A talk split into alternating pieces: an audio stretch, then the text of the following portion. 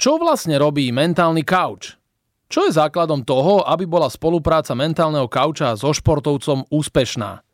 Aké vzdelanie potrebuje mentálny kauč a prečo je toto odvetvie také trendy? Ja sa volám Tomáčo, dnešný podcast vám prináša náš exkluzívny partner Typos a dnes vítam v olympijskom podcaste mentálneho kauča Patrika Bednára. Paťo, ahoj. Ahoj, dobrý deň, zdravím všetkých poslucháčov a športových priateľov. No a ty si si pripravil aj normálne poznámky, ale tie nebudeš potrebovať, lebo ja na úvod musím povedať, že ty si taký skromný a pokorný človek, že keď som ťa volal do olympijského podcastu, tak ty si mi povedal, že je oveľa viac úspešnejších mentálnych kaučov ako si ty.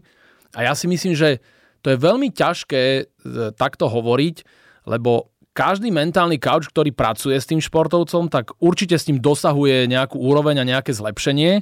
To je prvá vec, ale ty máš za sebou portfólio mimoriadne šikovných spoluprác a mimoriadne dobrých športovcov, kvalitných, dokonca aj olimpionikov. Vieš povedať na úvod, že s kým si ty robil? Áno, pracujem s viacerými e, úspešnými športovcami, ale nerád by som bol, aby sa to nieslo ako čisto moja práca alebo čisto len to, že ja som pri nich, tak oni sú úspešní.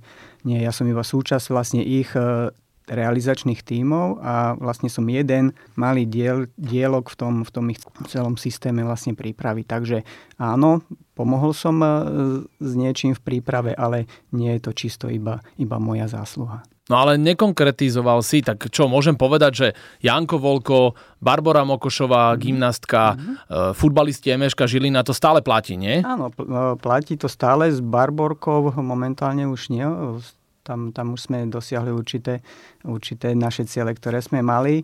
Áno, mám pár olimpionikov, pracujem s pár olimpionikmi. Na olympiáde, ako si spomenul, bol Janko, Barborka a rád by som spomenul aj Denisku Baránkovú, to bola najmladšia olimpionika. Áno, to je Luko Strelkyňa? Áno, to je Luko Strelkyňa s obrovským potenciálom a teším sa na ňu, čo bude v budúcnosti nám ešte, ešte ukazovať. No a na zimnej olympiáde som mal najmi, najmladšieho biatlonistu Tomáša Sklenárika. Vedeli by sme teraz tak možno na úvod povedať, tak šikovne, že ktorý úspech ťa najviac potešil? Lebo to je tiež taká relatívna otázka mm-hmm. a na to vlastne ani neexistuje až taká konkrétna odpoveď, lebo dá sa porovnať úspech, povedzme, majstra Európy v atletike Janka Volka s úspechom nejakého nemenovaného mladého tenistu, ktorého si naučil otáčať zápasy po tom, čo prehra prvý set. Však, však to, to je proste v podstate skoro to isté a veľmi rozdielne a tie úspechy sú veľmi relatívne. Mm-hmm, máš pravdu. To, čo ty hovoríš o úspechu, väčšina trénerov alebo aj, aj divákov vníma ako výsledok. Výsledok čo, čo, k čomu sa vlastne dopracujeme. Oveľa viac ma teší ten spôsob, ako sme sa k nemu dopracovali a čo sa nám vlastne podarilo, koľko úsilia sa muselo vynaložiť, aby sa, aby sa to podarilo a akými úskaliami ten športovec prechádzal. Čiže aj zlatá medaila z Glezgova Janka Volka sa nerodila zo dňa na deň a to, to obdobie, ktoré sme vlastne spolu predtým prežili, tak e, bolo náročné o to, o to viacej nás tešil vlastne ten výsledok, ktorý, ktorý prišiel. Ale ako hovorím, podstatou je ten, ten proces a tá cesta. Ten výsledok už je len dôsledok tej vlastne roboty, ktorú sme, ktorú sme odviedli a potom celé to jeho smerovanie a vlastne už kompletná zbierka medailí z európskych šampionátov, vlastne aj posledná z Polska, z Torúne bronzová, to je všetko fantastické, ale podstatné je to, že a, ako Janko ďalej pracuje, ako, ako sa ďalej rozvíja a vyvíja a myslím si, že na Slovensku môžeme byť radi, že práve takýto šprinter je vlastne u nás, čo je dosť, dosť absurdné, že sa to podarilo týmu okolo Naďky Bendovej, to je výnimočný úspech a klobúk dolu pred ich, pred ich prácou. Ale spomenul si aj športovcov, ktorí nedosiahli takéto výsledky, ale ten ich progres a to, kam smerujú, je fantastická znova tá cesta, ktorú, ktorú máme a to všetko, čo robia, ako sa pripravujú, akí sú dôslední, ako plnia určité úlohy, ako, sú, ako si uvedomujú, že tá mentálna práca je už súčasťou tréningového procesu, tak to je fantastické. A je jedno, či je to olimpijský športovec, alebo či je to mladý golfista, ktorý má trochu iné ciele, ako dostať sa na olympiádu, ale, ale dostať sa cez šport a cez golf znova niekam ďalej, ale zároveň aj, aj vlastne ľudský a osobnosť vlastne rásť. Čo robí mentálny kauč? Ako ty pracuješ s tými športovcami, čo im ty hovoríš a vlastne aká je podstata, tá hlavná úloha tvojej práce? A kebyže to má úplne zjednodušiť, aby, aby aj posluchač, ktorý nevidí do tej hĺbky, vedel alebo vedel si predstaviť, či je to mentálna pr- práca so športovcom, úplne jednoducho to poviem, je to všetko, čo spôsobí, aby výkon športovca bol lepší. Uh-huh. A ako ty s ním robíš? Povedzme, je nejaký športovec, ktorý ťa osloví, že potrebuje pomôcť uh-huh. a ty si s ním určite dáš najskôr nejaké prvé stretnutie a potom máš s ním určite také, také prvé stretávačky, hodiny, aby si ho ty nejako spoznal, lebo to nejde hneď, lebo každý človek je iný. Však mm-hmm. ako to robíš? Ja by som tých športovcov rozdelil do takých dvoch skupín. Sú športovci, ktorí, ktorým e, dlhodobo vlastne vyskakuje, nechcem to nazvať ani problém, ale určitá situácia, ktorú nevedia zvládnuť alebo nevedia sa sami cez ňu dostať a tí prichádzajú s riešením konkrétneho problému. A sú športovci, ktorí vnímajú, že mentálna príprava a práca na sebe je už úplná súčasť tréningového procesu. Že tak ako majú tréningový proces rozdelený do kondičnej, technickej prípravy, e, do taktickej prípravy, tak už súčasťou toho tréningového procesu je aj, je aj mentálna príprava. Čiže to sú dve skupiny športovcov. No a samozrejme, samozrejme to, aby sme začali spolu pracovať, tak to nejde len tak zo dňa na deň, pretože mentálna príprava nemá vzorce. Mentálna príprava nemá osvedčené návody. Čiže stretávajú sa dvaja, dvaja ľudia a môjim základným cieľom e, pri tom stretnutí alebo pri tej práci je rozumieť tej originalite toho človeka, ktorý vlastne e, je teraz predo mnou. Čiže to je to, je to najpodstatnejšie. Preto, preto na úvod si ani nedávame nejaký e, dlhodobý cieľ, ale dávame si cieľ, vymyslím si, na, na možno 3 mesiace, kde nám vychádza zhruba zhruba 5 eh, stretnutí, kde si dáme určite také, také mikrociele a na konci tých 5 stretnutí sa rozhodujeme, že či ideme, ideme dlhodobejšie pracovať, či ideme prácou na pol sezóny, na sezónu alebo, alebo dlhšie. Čiže je to, je to naozaj komplikovanejší proces, kde si musia, musia jednotlivé tie, tie skladačky, puzzle sadnúť. A ty vieš aj povedať konkrétne, že aké sú tie mikrociele? Povedzme, máš mladého tenistu, ktorý už tak bojuje sám so sebou a chystá sa na seniorskú úroveň a má nejaké možno bloky, nevie to pretaviť v tom zápase konkrétnom pod tlakom, robí chyby. Vieš povedať, že aký mikrociel mu dáš pri tom prvom stretnutí? Možno sa budeš diviť, ale moja úloha nie je mu rozprávať, čo ako má robiť a, a dávať mu návody. Moja úloha je hlavne sa pýtať a dobre počúvať. Cez úvod vlastne my si prejdeme, prejdeme takou základnou štruktúrou, že ja chcem vedieť, kto je on vlastne, či sa on sám seba pozná, aby som ho ja mohol ešte spoznávať. Ja potrebujem vedieť, spýtať sa, kam ide, aké má ciele, čo, čo vlastne chce v najbližšom období dosiahnuť to je všetko o cieľoch. Ja sa ho potom pýtam, prečo to robí. Pracujeme s motiváciou. To je všetko dôvod o zmysle toho, prečo to robí. Až neskôr začíname pracovať s oblasťou, ktorá je, že ako, ako to robiť, ako sa pripraviť na tie určité situácie, ktoré nezvláda, ako sa vrátiť po chybe, ako sa pripraviť na ten zápas, ako, ako celkovo vyhodnotiť e, turnaj a pripraviť sa na ďalší to je zase ako. A potom úplne posledná oblasť je vlastne s kým, koho má okolo seba, to je o vzťahoch. Je to šťastie aj o týme. Ty si súčasť toho športového týmu. Niektorí vedia, že čo je to mentálny kauč. Uh-huh. A potom je aj pozícia, že športový psycholog. Uh-huh. Je toto rozdielne? Ako ťažko povedať, keď sa, keď sa pozriem na niektorých e, mojich kolegov a, a mentálnych kaučov alebo športových psychológov, ktorí pôsobia na Slovensku, tak e, majú aj, aj rôzne vzdelanie a tým pádom aj rôznu prácu so, so športovcom. Časť športových psychológov má, má vlastne skončenú vzdelanie psychológiu. Ja nie som psychológ, mám pôvodne vyštudovanú špeciálnu pedagogiku, kombináciu je to pédiu s telesnou výchovou a táto kombinácia mi dáva obrovskú, obrovské množstvo vedomostí, ktoré, ktoré vlastne potrebujem na to, ako, ako pracovať so športovcami. A potom, e, keď to tak zhrniem, väčšia časť e, mentálnych kaučov alebo športových psychológov majú humanitné vzdelanie. Hm, tak ako ja mám humanitné a, a čiže ty v podstate máš to špeciálne vzdelanie, ktoré mm. ťa predurčuje na to, aby si bol dobrým mentálnym kaučom. Je to nevyhnutnosť, je to podmienka, že musí mať takéto vzdelanie? To nie je jasná podmienka, ako predurčuje ma to, pomáha mi to.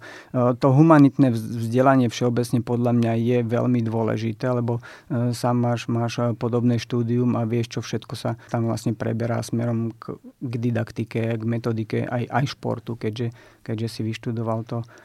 čo si vyštudoval. To, to je, je to dôležité, ale ešte ďalšia dôležitá oblasť je tam podľa mňa je dobré, ak ten človek, ktorý pracuje takto so športovcom, aj reálne športoval. To mi, to mi veľmi pomáha, že mám za sebou aj, aj športovú minulosť a vlastne športujem stále. Čiže ak máš túto skúsenosť, sám vieš, ako, ako smrdí šatňa, ako bolí prehra, ako, ako bolí krivda. Ako, ano, ako... Koľko to dostávaš potom z tej vlastnej hlavy. Nie? to...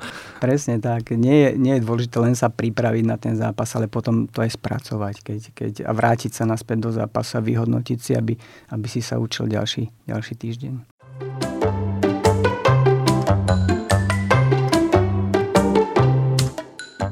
Čo je najdôležitejšie, aby tá spolupráca športovec a mentálny kauč priniesla úspech? Čo je, čo je takým základom toho? Určite obrovská sebareflexia. Ale toho športovca? Toho športovca. Obrovská sebareflexia a nájsť vlastne dôvody, prečo je to tak, ako to je a kam vlastne ideme. Čiže to je, to je, to je fantastické, ak toto športovec má.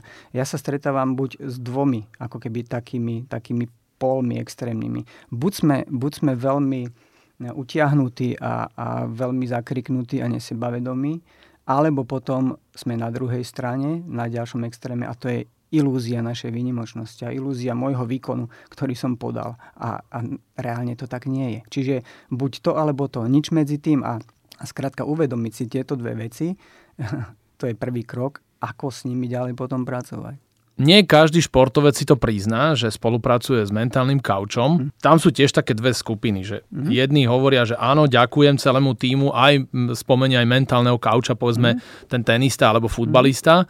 A potom je aj, aj taká tá druhá skupina, ktorí to jedni to vyhlasujú a jedni sa tým nie veľmi radi chvália. Mm-hmm. Hej, aj s týmto sa stretávaš? Jasné. Je to, je to úplne prirodzené, že takto vzniknú dve skupiny. To je naša, naša prírodzenosť. Podstata je tá, že ani jeden takýto postoj nemá vplyv na, na moju prácu a na môj prístup k ďalším eh, povinnostiam. To vôbec nie. Podstatné je to vlastne, to, možno to znie, znie nejak neuveriteľne, ale mne robí najväčšie dobro, keď eh, som tak v úzadí a iba sedím a sledujem, ako to všetko funguje.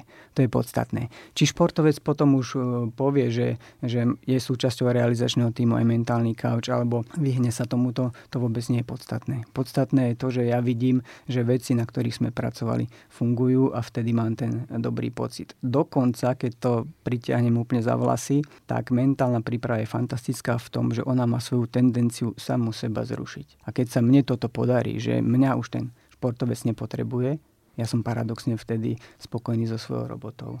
Čiže to, či on ma spomenie alebo nespomenie, vôbec nie je podstatné. My stále rozprávame, aký máš ty vzťah a ako spolupracuješ s tými danými športovcami. A oni majú toho trénera, ktorý ich vedie e, metodicky, on má tie algoritmy, má tréningové postupy a metódy. Mm-hmm. A potom tí športovci majú ešte aj svojich rodičov, keď hovoríme o tých mladších e, jedincoch. Aj toto je dôležité, interakcia ty versus tréner, ty versus rodič. Nielen ten tvoj jedinec, ktorého máš na starosti. Mm-hmm. Mentálna príprava je vlastne súčasť tréningového procesu. To znamená, že celý realizačný tím by mal vlastne byť e, nastavený tak, že ide za spoločným cieľom. Čiže tréner má svoje ciele, jeho ciele sú aj moje ciele, rodičia majú svoje ciele, ale tie ciele sa musia stretávať e, v nejakom bode, aby všetci vlastne išli spolu. To niekedy býva veľmi náročné aj z pohľadu rodičov, to je samostatná oblasť. Rodičia je skupina, s ktorými, ak majú ešte aj mladších športovcov, tak vlastne je potrebné pracovať z jedného jednoduchého dôvodu. Moja práca musí byť, alebo mala by byť podporená ďalšou činnosťou. Čiže ak rodič vie, na čom z jeho dieťaťom pracujeme, v čom by sa malo zlepšovať, tak je výborné, ak on týmto smerom, zase on svojim pôsobením toto správanie podporí. A to isté tréner. Sú tréneri, ktorí sú veľmi ústretoví a otvorení a práve prácu mentálneho kauča vnímajú ako pomoc aj, aj jeho práci a vlastne tým, že ideme za, za spoločným cieľom, tak e, sa dopracujeme vlastne k spoločným výsledkom a sú tréneri, ktorí ešte nevnímajú ako mentálnu prácu dôležitú a skôr to niekedy vnímajú ako, ako zásah do, do ich integrity a do, do ich práce. Čiže je to, je to rôzne, ale je to, je to dôležité. Čiže je dobré, ak, ak e, tréner vie, na čom pracujem s jeho zverencom, dokonca si dávame spoločné ciele, e, analizujeme si aj zápas, aj, aj turnaj, keď sa, keď sa vráti. A zase rodič tiež vie, na čom pracujeme a pre rodičov mám len jednu jedinú radu alebo odporúčanie. Najlepšie je, ak je rodič podporujúci fanúšik. Je veľa tréningových hráčov. Taký, čo na tréningu dáš go zo všetkého a potom príde zápas a tam zlyhávaš. A ja som patril k tréningovým hráčom. Mm-hmm a že prečo je to tak? Prečo je to tak? Keby, keby to bolo tak jednoduché odpovedať. Tak nepotrebujeme ani mentálnych chalčov. Tak, tak by to bolo fantastické. Ale určite treba ísť v hľadaní dôvodov oveľa ďalej a pracovať vlastne s pocitmi a, a so situáciami, ktoré pramenia ešte z nášho detstva. Možno sa ti to bude zdať absurdné, ale 80% našej osobnosti sa nám vytvorí v období 0 až 6 rokov. To je strašné číslo. Do 6 rokov máme 80% osobnosti vytvorenej. Zvyšné percenta dokážeme v budúcnosti svojou prácou a svojim prístupom a svojim rozvojom ako keby ovplyvniť, ale tá podstata je hotová. Do tohto obdobia presne pada aj to, o čom si ty vravel, že v tréningu majster sveta na, na zápase nič. Uh, nič alebo priemerný hráč. Čiže je to naviazané na dve obdobia nášho vývoja a prvé obdobie, ako bolo zvládnuté obdobie vzdoru. Tam sa viaže vlastne vnímanie neúspechu a práca s neúspechom. To, že ty v zápase si polovičný, je tvoja obava, že znova budeš neúspešný. Čiže ako je zvládnuté obdobie vzdoru v detskom, detskom veku a na to potom nadvezuje obdobie, ktoré sa volá, že ja sám. To je to, keď dieťa chce robiť veci samo, ale skrátka my mu to nedovolíme niekam sa ponáhľame, lebo budeme meškať, skrátka niečo, bojíme sa, že niečo pokazí. Čiže obdobie vzdoru, keď si ono nedokáže ako keby vybudovať, že sa mu veci nedaria a na to nadvezujúce obdobie vzdoru, kde si vybuduje veci, ako práca s vecami, ktoré sa mu daria, to je veľmi kľúčové práve v týchto prejavoch, o ktorých vlastne ty si hovoril. Veď prvé zaviazané šnúrky, veď to, to má cenu olympijského zlata predsa. Mám aj takého kamaráta, ktorý mama stále v tej škôlke si to nevedel viazať, vieš, to boli tie komunistické roky, tak ona mu kúpila zalepovačky. Hm? Tak to vieš, a to je podľa mňa, to je aj tá vec, že ty si dal tú prekážku od toho jedinca preč, vieš, a potom on nevie v budúcnosti sa s tým popasovať tak, ako by mal. Super ti to neulahčí. Super ti to neulahčí. Super Však... ti nedá preč prekážku predsa. Neotvorí ti e, slávo bránu, že, že nech sa páči samostatný nájazd na nášho brankára. Sú aj takí športoví burliváci, ako v našich časoch ešte tých mladíckých bol napríklad John McEnroe, teraz je Nick Kyrgios, hmm. austrálsky tenista, prípadne neskrotný Mario Balotelli. To by si si trúfol na takýchto hráčov, že čo by si si mi robil? Ja mám rád aj Suareza. Áno? Mm. Čiže aj takýchto kúsačov? takýchto kúsačov. Hey, ale, ale, ale je to pre teba taká, že výzva, alebo máš radšej takýchto e, temperamentnejších extrovertov, ako naopak taký, také tie butlavé vrby, čo ani nevieš, on ti ani nevie povedať vlastne, že prečo je taký, aký je. E, šport je fantastický v tom, že je o emóciách. O emóciách v hľadisku, o emóciách na ihrisku, o emóciách na tréningu. Preto robím to, čo robím, lebo milujem šport a emócie k nemu patria to, o čom ty hovoríš, to je, to je miera temperamentu a spôsob zvládnutia alebo nezvládnutia tých emócií, ktoré máme. No a ja by som chcel mať, nehovorím, že čo najviac takýchto hráčov v týme, ale v každom týme, ak takýto hráč je, tak je to fantastické. Úlohou trénerov a úlohou nás pomáhajúcich je v tom, aby sme ten jeho temperament, ktorý má, usmernili do činnosti, ktoré potrebujeme aby on využil to svoje nasadenie, tú nezlomnú vieru za každú cenu vyhrať, nevzdať sa za každých okolností, čiže ísť na doraz do konca. Čiže takýchto hráčov vlastne my potrebujeme. Potrebujeme, uh, už si neviem, neviem si spomenúť na trénera, ktorý to, ktorý to raz povedal, uh, keď hodnotil svoj tým, tak uh, vravel, že je až príliš dobrý a chýba mu tam jeden taký hajzlik do týmu ale správne usmernený, nie, nie do negatívnych vecí. Čiže ak mal som možnosť pracovať s chlapcami, ktorí, ktorí boli nesmierne temperamentní, boli schopní dokonca sa aj, aj pobiť na tréningu a držať, držať spoluhráča pod krkom len preto, že, že cítili krivdu a nevedeli sa dopracovať k tomu svojmu výsledku. A, a sú tréneri, ktorí by, ktorí by takýchto hráčov vlastne nechceli alebo dávali im deadline, že keď sa nezlepší, keď to nebude mať pod kontrolou, že skrátka nebude hrať za tým. Ja naopak som zástancom, áno, lepšie brzdiť ten temperament ako hráča, ktorý ho nemá a poháňať ho a učiť ho byť temperamentný. Čiže radšej budem mať temperamentného hráča, kde s pomocou aj iných odborníkov naučíme tú, ten temperament a tú emočnú energiu usmerniť tam, kam potrebujeme a vtedy je ten šport nádherný a krásny.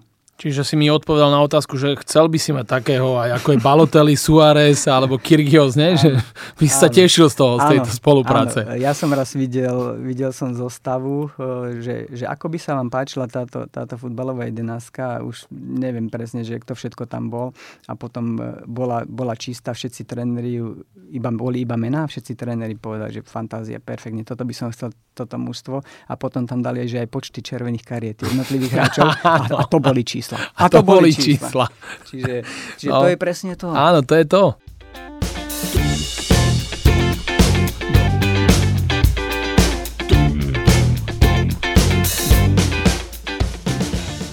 Odkiaľ prišiel mentálny coaching? Ja viem, že fúka vietor z USA. E, tam je alfa omega už niekoľko desať ročí, mm-hmm. že aj tá hlava je dôležitá, že nie len ten výkon, ten fyzický. Mm-hmm. Prečo je to tak, že zase Spojené štáty americké? tak eh, vždy boli ďalej, vlastne čo sa týka športu pred nami a teraz neviem, či to bolo v Barcelone, tam dokonca vyšli aj, aj s číslami, že koľko športových psychologov ide s výpravou a vtedy sme sa vlastne všetci tomu čudovali. A časom to prichádza sem, ale to, to vyplýva presne z toho, čo sa aj ja často športovcov pýtam ja sa spýtam športovca, e, koľko percent jeho výkonu ovplyvňuje jeho hlava. A sú športy, kde mi povedia, že 50%, 60%. Sú športy, kde mi povedia, 90% môjho výkonu ovplyvňuje hlava. A potom sa ich spýtam, dobre, tak si predstav, že máš uh, tréningový nejaký koláč, povedz mi, koľko percent je kondičná, te- technická príprava, rege, koľko je stravovanie, medicína, povie, a všetko mi krásne rozdelia. A ja poviem, aha, ale vedci hovorili, že 50% Áno, je ten mentálny je hlava a kde máš, kde máš priestor pre mentálnu prácu. Čiže to je presne toto, že tá, znova tá mentálna práca, že, že je súčasťou toho celého koláča tréningového. A oni to už vedeli vlastne, vlastne dávno. My sme o tom veľa rozprávali, ešte stále rozprávame, ale konkrétna práca ešte len prichádza ale skrátka vidíme výsledky a, a je to tak. A u nás na Slovensku koľko je to také popredí, že vidím, že sa to dostáva. Mm-hmm. Viem, že tak posledných 10 rokov tí mentálni mm-hmm. kauči, možno 15, koľko? Áno, zhruba, zhruba, zhruba toto obdobie je také, že ide o to, že športovci si hlavne začínajú uvedomovať, že je to súčasť vlastne toho, toho, toho ich športu, to je podstatné. Trénerom to trvalo trošku dlhšie, ale športovci prichádzajú na to, že, že to potrebujú. Áno, potrebujú to a zmenila sa aj tá situácia, nielen sociálne siete, ale aj médiá. A médiá tiež vedia vytvoriť tlak na toho športovca. Mi napríklad Dodo Krnáš mi povedal po Atenách, on by možno, že aj získal zlato, len urobil chybu, že pred rozhodujúcim súbojom o zlato veľa dostal otázok. Že a čo, mm-hmm. keď vyhráš e, olympijské hry, mm-hmm. budeš prvý e, judista v histórii mm-hmm. a, a vlastne on to dostal do hlavy a začal nad tým uvažovať a zistil, že mu to niekedy prebehlo myslov aj počas toho zápasu. Aj tie médiá sú strašne silné, aj s týmto sa treba vedieť vyrovnať, aj toto ty ich učíš? To, čo hovorí Dodo Kráč, to je úplne normálne a to sa stáva viacerým športovcom. Aj, aj Janko Volko pracoval pred Glasgowom na sebe, aby dokázal sa odosobniť od niektorých otázok novinárov, aby nepustil očakávania a tlak na seba, že toto všetko musí splniť. Preto hovorím, že je to súčasť eh, tréningového procesu mentálna príprava, lebo aj komunikácia s médiami je jedna zložka mentálnej prípravy. Celkovo ten, ten ako keby rozvoj osobnosti nás predurčuje k tomu, aby sme dokázali reagovať na určité situácie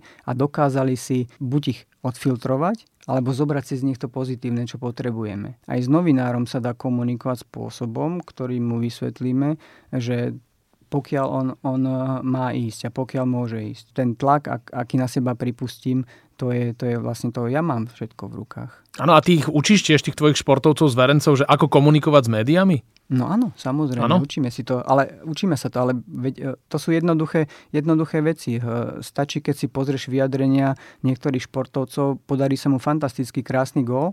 Na tú akciu netrenoval jeden tréning, e, je určité obdobie, kde sa venoval nácviku tej akcie a keď sa ho spýta reportér, že ako sa mu podarilo streliť ten gól, tak on povie hamblivo, že nejak sa tam zjavila lopta a padlo to tam a ja sa ich pýtam, a ty sa hambíš za to, čo sa ti podarilo? Veď za tým je kvantum práce a energie, úsilia, kým sa ti naozaj takýto gol podaril. Veď možno ten, na tento gol si trénoval posledných 5 rokov. Prečo nepovieš, že ako si zvládol tú situáciu, ako si rád, že sa ti to podarilo? Veď to je o sebavedomí. Prečo dehonestuješ svoju robotu tým, že povieš, padlo to tam, ako, ako by si sa hambil za to, čo sa ti podarilo.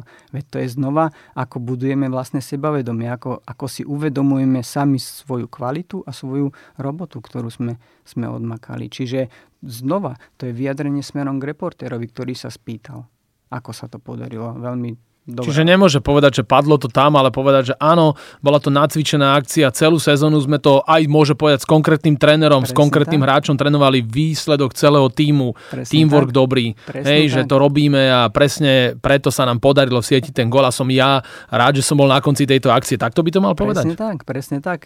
A on spraví opak a degraduje svoju Áno, padlo prácu. to tam. Padlo to tam, no, presne tak. ale padlo to tam a padli e, na úrodnú pôdu nielen médiá, ale aj tie sociálne siete. Mm-hmm. V dnešnej dobe je to také mimoriadne frekventované. Niektorí športovci majú stovky tisícov sledovateľov, aj milióny. Čo ty hovoríš na toto, že ako toto má zvládať športovec, že tie sociálne siete, že to je fajn, keď ti ide karta, všetci ťa podporujú, máš veľmi veľa lajkov, mm-hmm. máš srdiečka, ale potom ťa to vie aj položiť na lopatky, keď príde neúspech, vieš, príde mm, nedobré obdobie tvojej kariéry, nie každý vie, že si bol zranený, že si nemohol sa poctivo mm-hmm. pripravovať.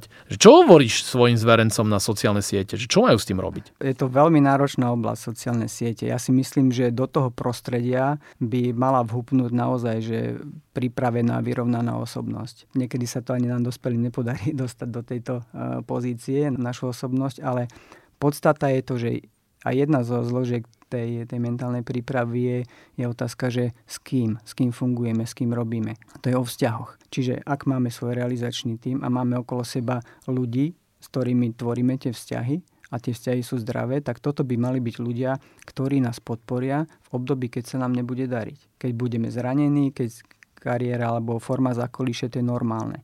Čiže to, ako si budujeme vzťahy, nám pomôže v období, keď bude zle. Do týchto vzťahov my musíme z týchto vzťahov odstrihnúť milióny fanúšikov. Čiže to nemôžu byť ľudia, ktorí budú hodnotiť našu prácu, hodnotiť naše výsledky. Čiže my sa musíme od toho odosobniť. Nezatracujem sociálne siete, ale naozaj práca s tými sociálnymi sieťami alebo, alebo prepadnutie tým sociálnym sieťam musí mať svoju, svoju mieru a musíme, musíme dokázať naučiť mladých ľudí odfiltrovávať, keď je kritika oprávnená, keď je kritika neoprávnená, keď je to čistý hejk s úmyslom poškodiť a ublížiť. Áno, dá sa tam získať aj veľa pozitívneho, ale je to veľmi, veľmi vrátke prostredie. A ty súhlasíš s takou vecou, ako keď Ernest Bokrož mal hokejovú 20 tak viem, že on zobral hráčom telefóny, že aby boli úplne izolovaní, aby sa na toto nesústredili. Rozumiem, ako, ako toto je radikálny res, ale ja sa pýtam inak. Máme silách našich, máme tu moc, aby sme naučili hráčov, aby boli tak disciplinovaní, že ten mobil si vypne a zoberie ho až v období, keď ho bude potrebovať? Vieme ich naučiť takéto seba disciplíny a seba kontrole? Vieme im vysvetliť, že v tejto časti prípravy ten mobil je ti viac škodlivý ako, ako prospešný? Ja si myslím, že vieme. Zobrať mobil je naj, najľahšie a zamknúť ho do skrinky. Ale naučiť mladého človeka situáciám, že kedy ten mobil mu naozaj môže uškodiť pri jeho výkone, tak to je podľa mňa to dôležité. Naučme ich to. No ty si hovoril, že jedného svojho zverenca si musel naučiť, že telefón nemá čo byť na nočnom stolíku a že na čo ho potrebuje, on sa pri ňom zobudí, že tam má budík. Tak čo si urobil? Áno, kúpil som mu budík. kúpil som mu budík. Ako je to pravda, je to elektrický prístroj, má určité vlnenie a náš spánok vlastne to sú tiež elektromagnetické vlny, čiže môj názor je ten, že je, je rušiteľ spánku a jedna z fóriem regenerácie športovce je spánok, ak nie je tá najlepšia. Áno, to je najlepšia. No. Čím eh, Roger Federer cez 10 hodín, každý deň. Tak, ak, ak zistil, že mu to robí dobre, tak jasné. Každý si musí nájsť presne ten, tú mieru. Áno, a toto, čo hovoríš, tak aj potvrdil nám túto v olympijských podcastoch neurogenetik Tomáš Eichler. On aj hovoril, že tie svetielka, že červené na letke alebo na obrazovke tam môže byť, ale že modré, zelené, že to je všetko zlé, to treba dať preč. Vlnenie je tak, ako hovoríš. Mm-hmm. Presne tak súhlasím.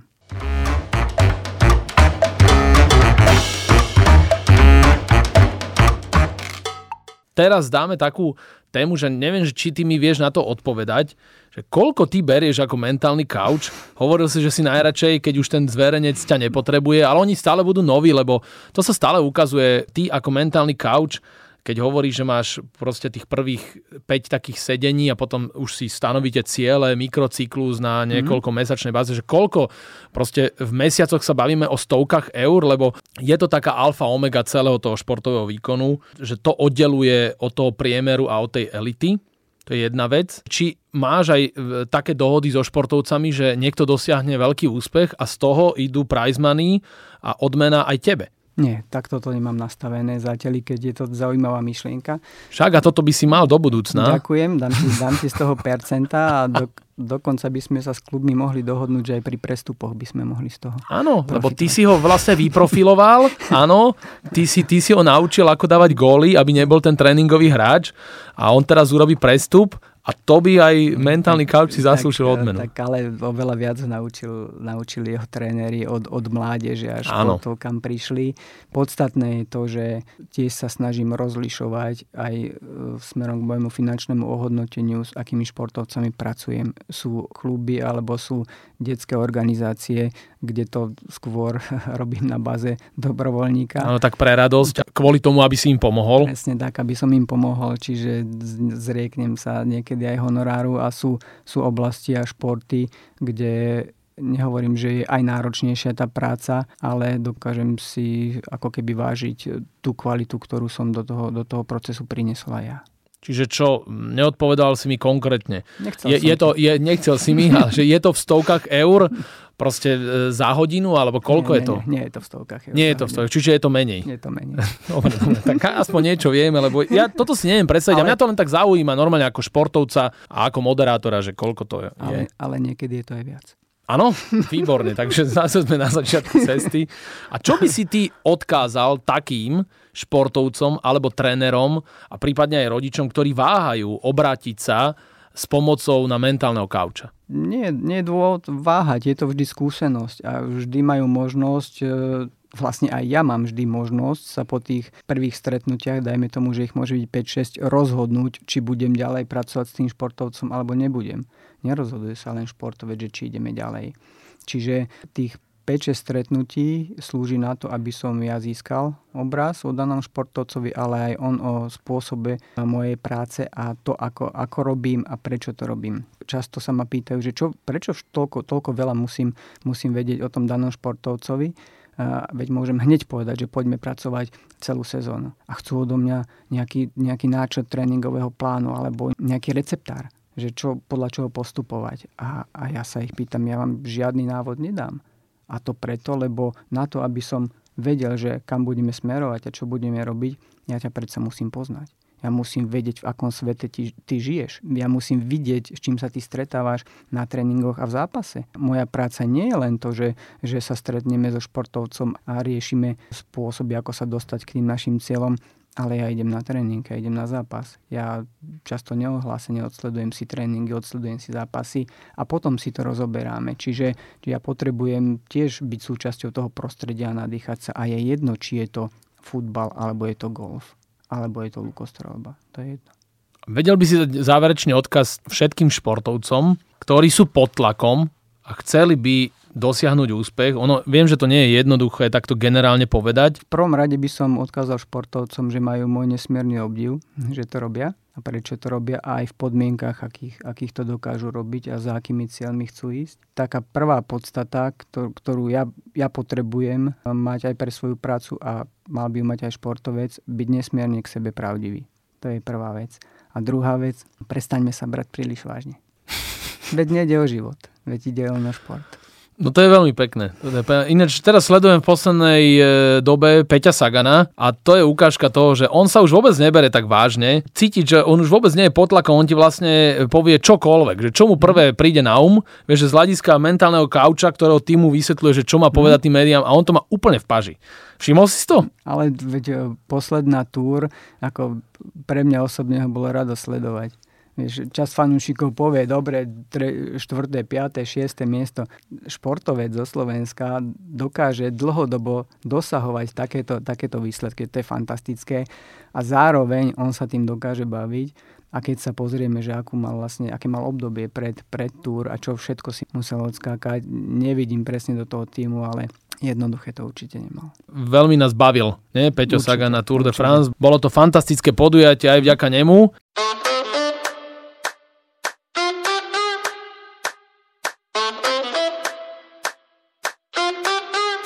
Tento olimpijský podcast vám prináša náš exkluzívny partner Typos.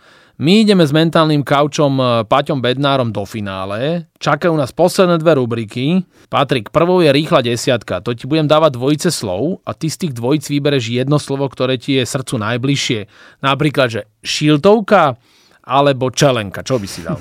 Určite šiltovka. No vidíš to. No tak uh, už by si prvé mal a teraz pôjde 10 takých slov. Mm. Dobre? Mm-hmm. Teda, respektíve pôjde 10 dvojíc. Mm-hmm. Koncentrácia alebo anticipácia? Koncentrácia. Maradona alebo Pele? Maradona. Duša alebo telo? Oboje nemôžem? Nie. Duša. Rýchlosť alebo vytrvalosť? Rýchlosť. Cestný bajk alebo celoodpružený horák? Horák. Pythagorová veta alebo zákon rytmického krátenia? ja som dyskalkulík. tak musíš jedno. Čo? Žiadne. Žiadne. A pre mňa je to absurdita toto všetko. Triatlon alebo biatlon? Biatlon. Rammstein alebo The Offspring? Rammstein. Papaja alebo avokádo? Avo čo? Musíš jedno povedať. Papaja alebo avokádo? Avokádo. Pekná učiteľka alebo inteligentná športovkyňa? Učiteľky bývajú nepoužiteľné, takže tá športovkyňa. inteligentná športovkyňa, výborne. No počúvaj ma, Paťo, musím povedať, že ťažké to bolo s tebou táto rýchla desiatka, lebo ty niektoré nech, nechceli, ale potom si sa pýtal, že čo to vlastne je. Ale veď keď som dyskalkulik, tak ako si mám vybrať medzi, medzi Pythagorovou vetou a, neviem Musíš, tak jedno, čo ti je, no však. Ja som bol, z matiky som bol na výsvedčku LP väčšinou. Čo je LP? Ledva prospel. Ledva prospel. No ale máme to za sebou, aj keď s ostrenanými ušami mm. a nasleduje posledná rubrika, tzv. last question. Mm-hmm. Ty sa teraz môžeš e, na oplátku niečo mňa opýtať, lebo 40 minút som ťa ja tu žmýkal mm-hmm. a ja som sa ťa pýtal, tak teraz ty sa môžeš mňa opýtať. Práve naopak, nebolo to žmýkanie, ďakujem, že som tu mohol byť. Celé to všetko, celú tú moju prácu, alebo mentálnu prácu, e, ja musím zakryť takou obrovskou mierou pozitivity bez toho, aby sme boli pozitívni, tak, tak nemá význam pracovať aj v športe. Čiže mám rád pozitívny pohľad úplne na všetko. A rád by som to zakončil aj pozitívnym všetkým a keď mám možnosť sa spýtať otázku na teba, tak tiež bude pozitívna.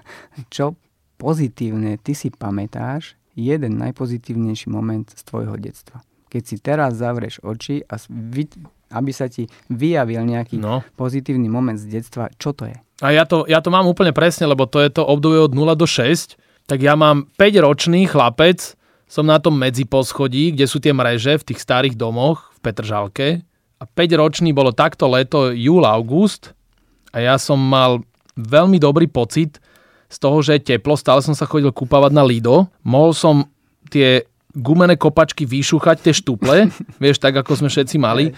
A hrozne som sa tešil z toho, že nemám žiadne povinnosti a bol som úplne taký, že free child, uh, úplne uvoľnené dieťa, také, že normálne mám ten moment, že akože 5 ročný som bol škôlkarík mm-hmm. a som sa cez tie mreže pozeral dole, že ktorí chalani sú von, vonku, lebo tam ešte neboli autá, mm-hmm. žiadne. Mm-hmm. Teraz to všetko, že tam sa nedá už športovať a tam vonku hrali chalani nielen futbal, ale aj badminton, aj soft tennis, takou penou loptičkou, mm. lebo to my sme neboli ako teraz, že máš drahé rakety. A strašne som sa tešil z toho veľmi, že jej, že to je super, že takto je teplúčko a môžem robiť, čo chcem. Mm. Vieš? Chápeš, že toto je ten môj taký, že najpozitívnejší moment z môjho života. A čo mám z detstva veľmi dobré, my sme mali na samote chatu, ktorá najbližšia dedina bola 6 kilometrov a tam si si musel nosiť vodu a zarobiť si tam oheň, narúbať drevo. A tam ako malý chlapček, tam som mal tiež veľa takých krásnych, že v prírode sám a nikto ťa nevyrušil za celý deň. Vieš. Ja, fantasticky. Čiže toto, ja mám veľmi veľa takých pozitívnych spomenia, ale ten 5-ročný chlapec, ten Tomáško na tom medziposchodí, na štvrtom poschodí, to dodnes si spomínam, že to bol taký... Potom už keď začala škola, už boli tlaky, ale toto mám z môjho detstva také veľmi pozitívne. Mm, Fakt. Úžasné. Dobre som ti hm, odpovedal? Super. Som normálne tam bol teraz na tom. Som mal také trenočky, vieš, tak... Norma, normálne Žlté mal... tričko, tam som mal napísané Pele, vieš. Ži, živú asociáciu si mal. Áno, áno, ďakujem ale to, ti za ale toto. To, ale to Pele si si musel ty napísať. To, to si jasné, si však to toto sme aj hovorili teraz s ďalšími ľuďmi, že, že tieto deti, že oni si to tak nevážia, že my sme proste, keď si raz e, za týždeň dostal ten dres, hmm. a išiel si reprezentovať ten hmm. klub, povedzme ja ako Petržálka, tak ja sa tešil z toho, že som mal tie pruhované zebry čierno-biele. Hmm. A že teraz čo s tými chlapcami, keď on, môj syn mal 10 rokov, keď hrával futbal a hra, mal asi 15 luxusných značkových dresov, tak jasne, mm. že to tak neváži. Mm. A, ale s týmto teraz majú dilemu e, špičkové slovenské kluby, ktoré majú najlepšie akadémie, že prichádzajú na to, že tí chlapci majú neskutočne vytvorený servis okolo seba. Áno. Úplne, úplne všetko. A teraz oni hľadajú mieru, že či to nie je až príliš, tak, tak e, vstupujú do toho, ako im zadávať určité povinnosti, aby vlastne nemali veci zadarmo. Oni majú všetko zadarmo tým pádom, lebo si nemuseli zaslúžiť to, čo skrátka majú, skrátka, lebo to je výbava toho klubu, to je vlastne všetko, čo patrí k, vlastne k tomu rozvoju futbalistu. Čiže je tam, je tam obrovská dilema, že pokiaľ ten servis zabezpečiť, aby ten športovec nestratil vlastne ten návyk, že si veľa vecí musí zaslúžiť. O tom to je. Veď aj víťazstvo si človek musí zaslúžiť. Našim hostom v olympijskom podcaste bol mentálny kauč Paťo Bednár. Držím palce, nech všetci tvoji zverenci si zaslúžia to víťazstvo, nech si vážia veci a nech si vážia nielen takých mentálnych kaučov ako si ty, ale nech si vážia ten krásny servis, čo majú okolo seba a samozrejme prajem čo najviac víťazstiev, úspešných 15 úspešných bodov a veľa gólov. Ďakujem pekne, ďakujem za pozvanie. Príjemný deň.